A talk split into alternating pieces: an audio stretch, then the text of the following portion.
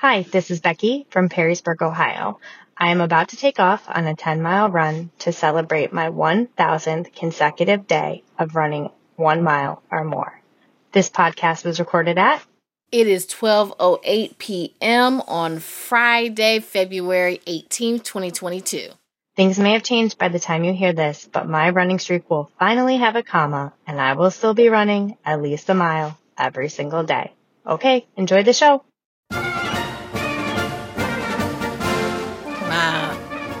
That is laudable, but this this comes just as I was starting to feel better about myself in fitness. Now I'm not. no, but that is a huge achievement. I've just started, you know, just working out like five to ten minutes um, a couple days a week, and, and I'm exhausted.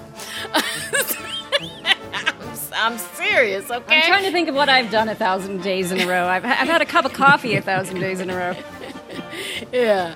Hey there, it's the NPR Politics Podcast. I'm Ayesha Rascoe. I cover the White House. I'm Domenico Montanaro, senior political editor and correspondent. And Allison Aubrey of NPR's health team is here. Hi, Allison. Hey, great to be here, guys. So, right now, a lot of people are very impatient about the pandemic and they want it to end um, Americans are ready to move on. E- even in places like, you know, New York State and DC, Democratic strongholds that have had pretty tough um, pandemic standards, mask mandates, and vaccine requirements around events and, and dining are being lifted. So, in much of the country, Omicron has waned and life is in some ways returning to normal. So, Allison, let's start with this. President Biden and the head of the Centers for Disease Control and Prevention um, they have suggested that trying to completely return to normal right now is premature, but it seems like that's where a lot of people are at in this country. You know, I just think that we're at a very confusing moment. On one hand, I mean, the president's top COVID advisor is saying we are moving towards a time when COVID is not a crisis. It's something we'll be able to manage and live with, but we're just not exactly there yet. I mean, cases are way down to about 120,000 cases a day. So that's low compared to the highs of a month ago, but we're still at about 80,000 people in the hospital with COVID and about 2,000 deaths a day. So, you know, Dr. Dr. Rochelle Walensky has said now is not the moment to drop all restrictions, specifically mandatory masking in schools. Domenico, when we talk about things like this, it's, it's complicated by the fact that there are places in this country, many, many places in this country, where people haven't been wearing masks for like over right. a year. Like they they haven't. they've been, you know, at the club and at parties and doing what they want for a very long time. But there are places and there are people who have still been living, you know, pretty restricted lifestyles. Like there's there's a big divide in this country on that. Well, definitely. And I think when we talk about this idea of moving on from uh, COVID, and we should first say, by the way, people who are immunocompromised, um, you know, are not going to be moving on. You know, they're still very much at risk and having a difficult time with this. But I talked to Kathleen Sebelius, who was uh, former President Obama's HHS Secretary, Health and Human Services Secretary, and she was also a governor. So she really understands this sort of intersection here between balancing what people want versus what the, you know, what needs to be done from a Washington standpoint. Um, and, you know, she really talked about being in Kansas and how there is this COVID fatigue. People are tired. They want to travel again. They want to see family and friends. They want to participate in normal life, uh, whatever that may look like. And I think, ironically, it is COVID fatigue for those uh, at the front of the line who have been most faithfully following the rules, tried to,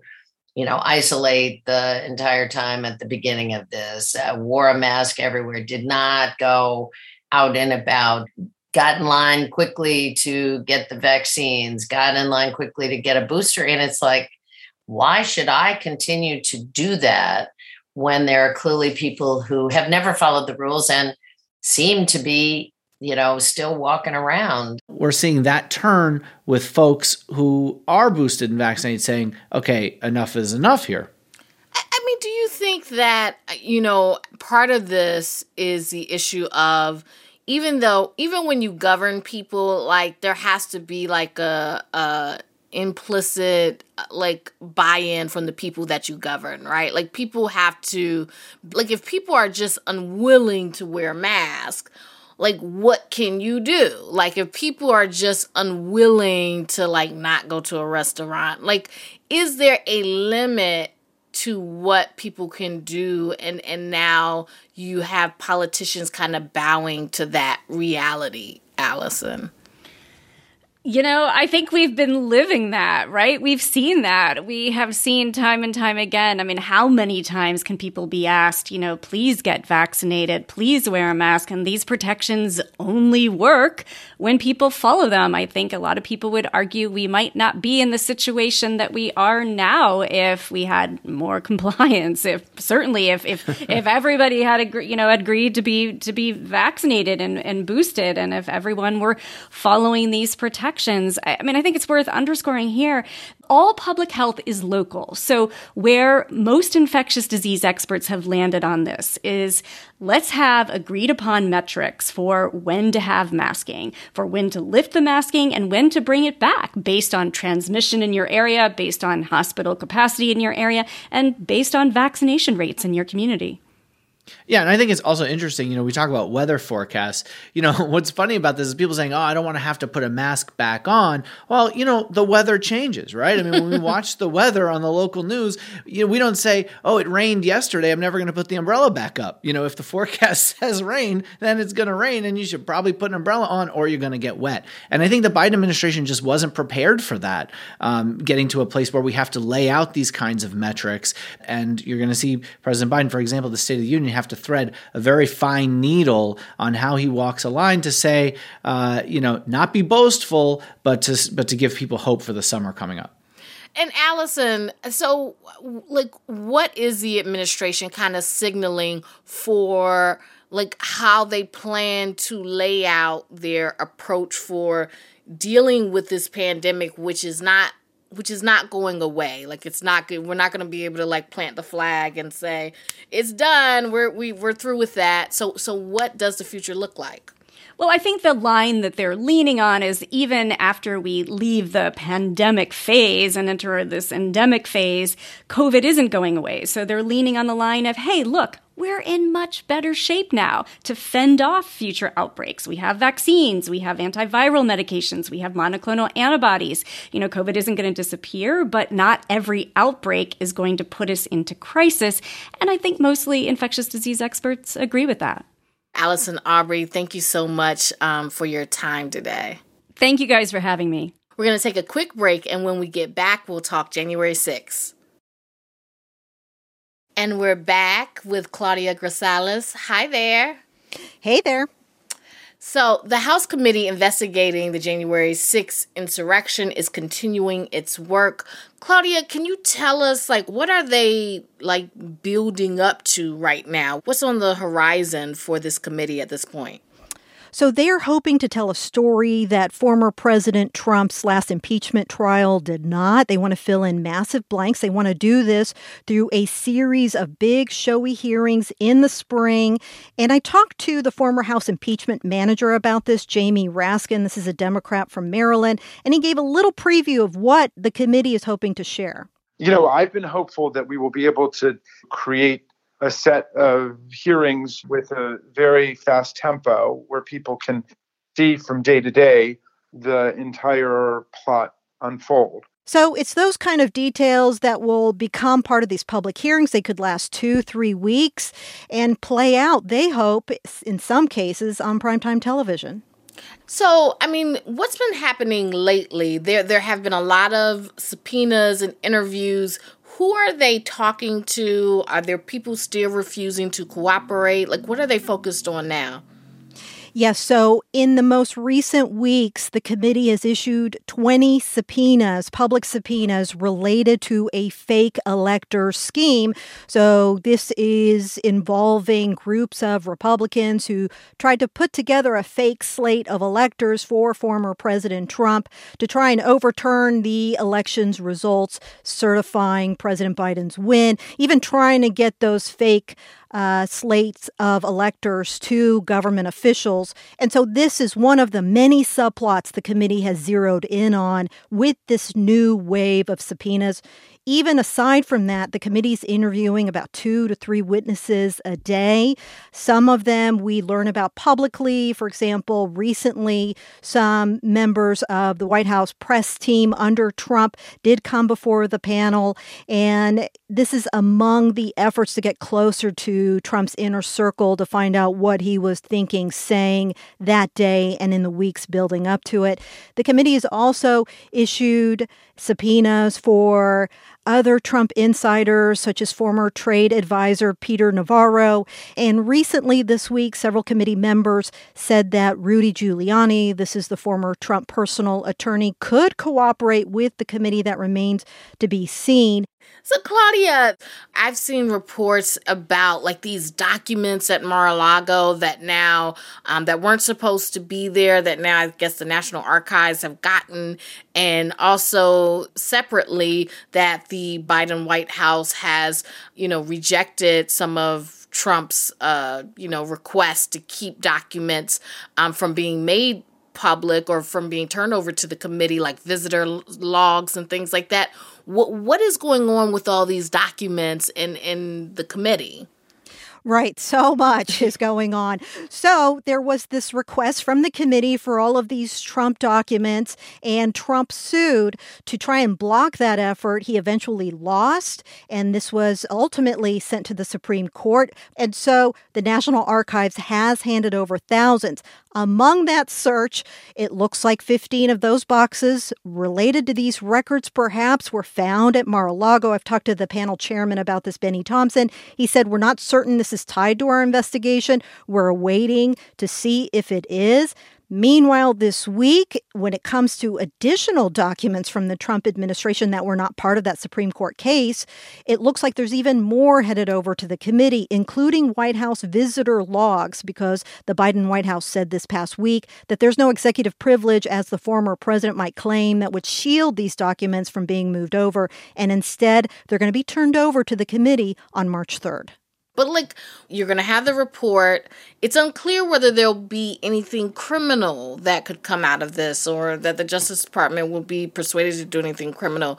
When you have these big hearings, when's the last time there was a big hearing that really changed people's minds or affected the discourse or affect change made people change course domenico can you think of a, a, a hearing that has been able to accomplish that well, you know, the thing is, congressional hearings have always had this kind of vaunted place uh, in, you know, sort of American society, going back to Watergate. You know, that really mm-hmm. is where it sort of cemented itself with all these revelations that kind of have come out. You know, there were a lot of things certainly that came out during the impeachment hearings. Um, you know, I think about Ambassador Gordon Sondland under uh, yeah. President Trump, you know, being so candid right. uh, about what he knew, when he knew it, who he was talking to. Did it break through? Yes. Did it matter with the right? No. So that's a difference now that we're seeing uh, compared to what we've seen in the past, where people can get someone to move one direction or the other, admit to something, and then people are able to actually judge them together um, isn't something that happens anymore because there's a spin machine that uh, makes it possible to not have to do that. Right. There's one group I think folks are really eyeing closely to see if there's any kind of public testimony from witnesses tied to former Vice President Mike Pence. Several of his advisors have already come before the committee. This includes his chief of staff, Marc Short, his general counsel, Greg Jacob. And so there's going to be a lot of interest. If you could have a Gordon Sondland moment, if you will, and have any of Pence's advisors talk about what they told the panel publicly, because already Pence, in some ways, is testifying in public saying that Trump is wrong when he talks about January 6th. So this is of, of extreme interest to the committee, and it will be something that we will be tracking closely if any of his aides or even Pence comes before the committee at some point, and that's able to be shared uh, publicly. Wow. Well, uh, uh, certainly we'll be looking out for that. Uh, we're going to take a quick break, and when we get back, it's time for Can't Let It Go. Support for NPR and the following message come from BetterHelp, offering online counseling. BetterHelp therapist Hesu Joe knows that lockdown has been hard on us as humans we as people are hardwired to connect with others, which is why this whole time is so difficult. The connection that happens between people can be very powerful, and how healing it can be to have a healthy relationship with someone. To get matched with a counselor within 48 hours and save 10%, go to betterhelp.com/politics.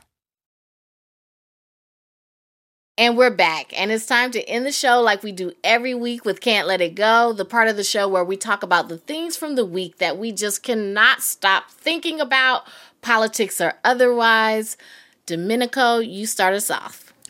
Well, I want to talk about the Olympics uh, since mm. they are oh, basically man. wrapping up. And, yeah. you know, it really kind of tore my heart out watching uh, figure skating last night and this entire saga oh with. Kamila Valieva, the Russian skater, best in the world. She's 15 years old. She had a pre Olympics, um, you know, positive doping test for a heart medication uh, that can help you essentially uh, with more oxygen uh, so that you can train longer. You know, the way that her coaches reacted to, to, the way that she performed last night, which, by the way, she is known as the best skater in the world uh, wow. for the amount of amazing jumps she can do. But the reaction from her coaches last night after she fell four times, had this kind of disastrous performance, she was in tears, and they were pretty harsh on her and telling her essentially, why did you give up? And oh it really shined a light on the kind of training practices um, you had the head of the International Olympic Committee, who rarely speaks out against other countries, come out and say that he thought it was cold and it was harsh and he did not approve of it.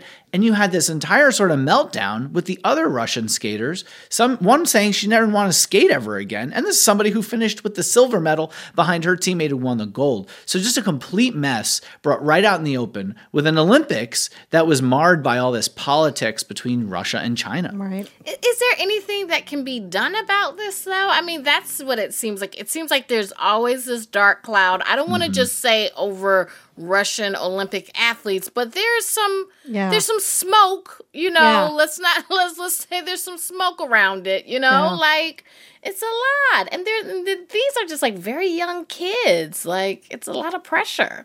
Yeah. Yeah, well, I think that it's sort of similar to what we used to see with gymnastics. Remember, yeah. you had these young girls who were um, you know doing all these crazy things that they were able to do. Uh, but people really started to look at this their training methods long-term health for these girls and see that this is probably not appropriate and they change the age limit. And i think we're probably going to be moving toward something like that. Um, you have a movement already of people talking about moving it to 16 17 maybe even 18 years old to compete in figure skating and with all of that, with the background with Ukraine and what's happening with Russia on its borders, you can't even call Russia the Russia uh, Russia. It has to be the Russian Olympic Committee.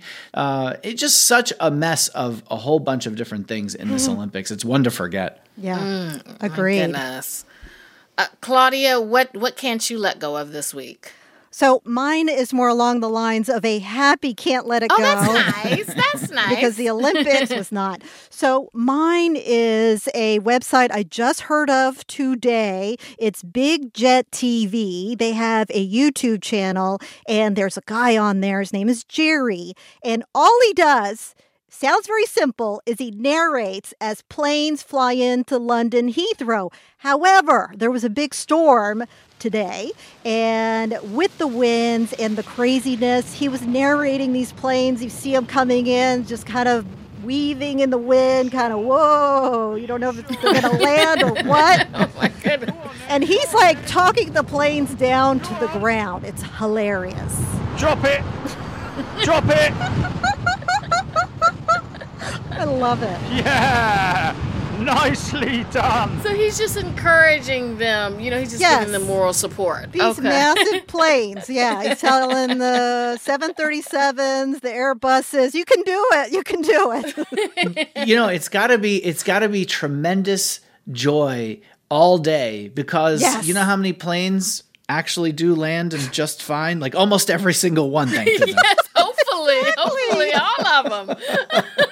Yes, I want to hear everything he has to say. Like he'll say, easy, easy, oh, or tippy toe, tippy toe, when a plane is kind of on its side a little bit. And he'll say, big swing, man. Oh, blimey. So you're getting all of his reactions. People are driving by honking. I think these are fans. At one point, he booked an interview with ITV. You can hear the whole thing. I mean, the guy has been cracking me up all day. I'm having a hard time staying off the website. So it's thrilling. Go check it out. I highly recommend it. Oh my gosh.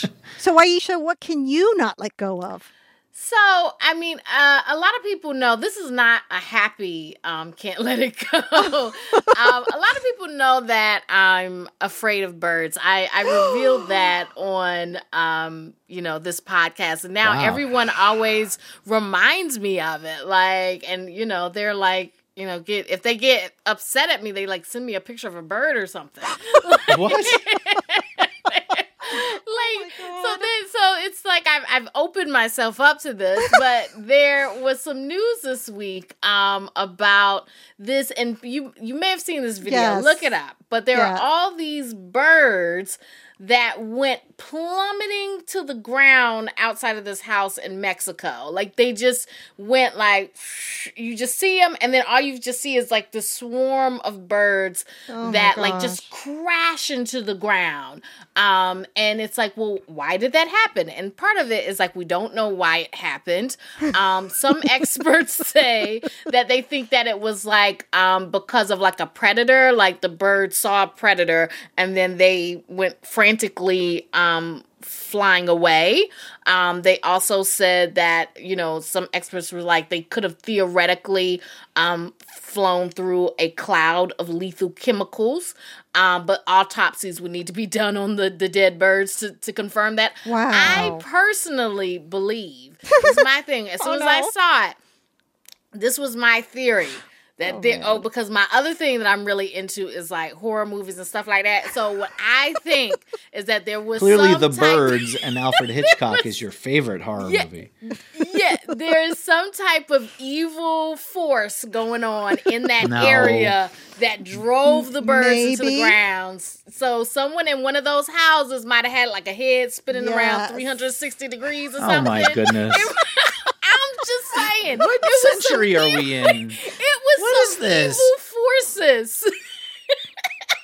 Look, there were some evil forces No. that I think may have been involved in. Dri- have y'all seen The Exorcist? I That have seen it and I agree. it is based on a true story. It's based It on a true story. Yeah. I, Yeah. I, knew, I knew the scientists All right. like Domenico would come in and say, "Oh, we have a reasonable Yeah. explanation. Please, please." I, I know some demonic stuff when I see it. I agree. Oh my gosh. Okay. Well, I think we have to leave it there for today. Our executive producer is Muthoni Muturi. Our editors are Eric McDaniel and Krishnadev Calamur. Our producers are Lexie Schapitl and Elena Moore. Thanks to Brandon Carter. I'm Ayesha Rascoe. I cover the White House. I'm Claudia Grisales. I cover Congress. And I'm Domenico Montanaro, senior political editor and correspondent. And thank you for listening to the NPR Politics Podcast.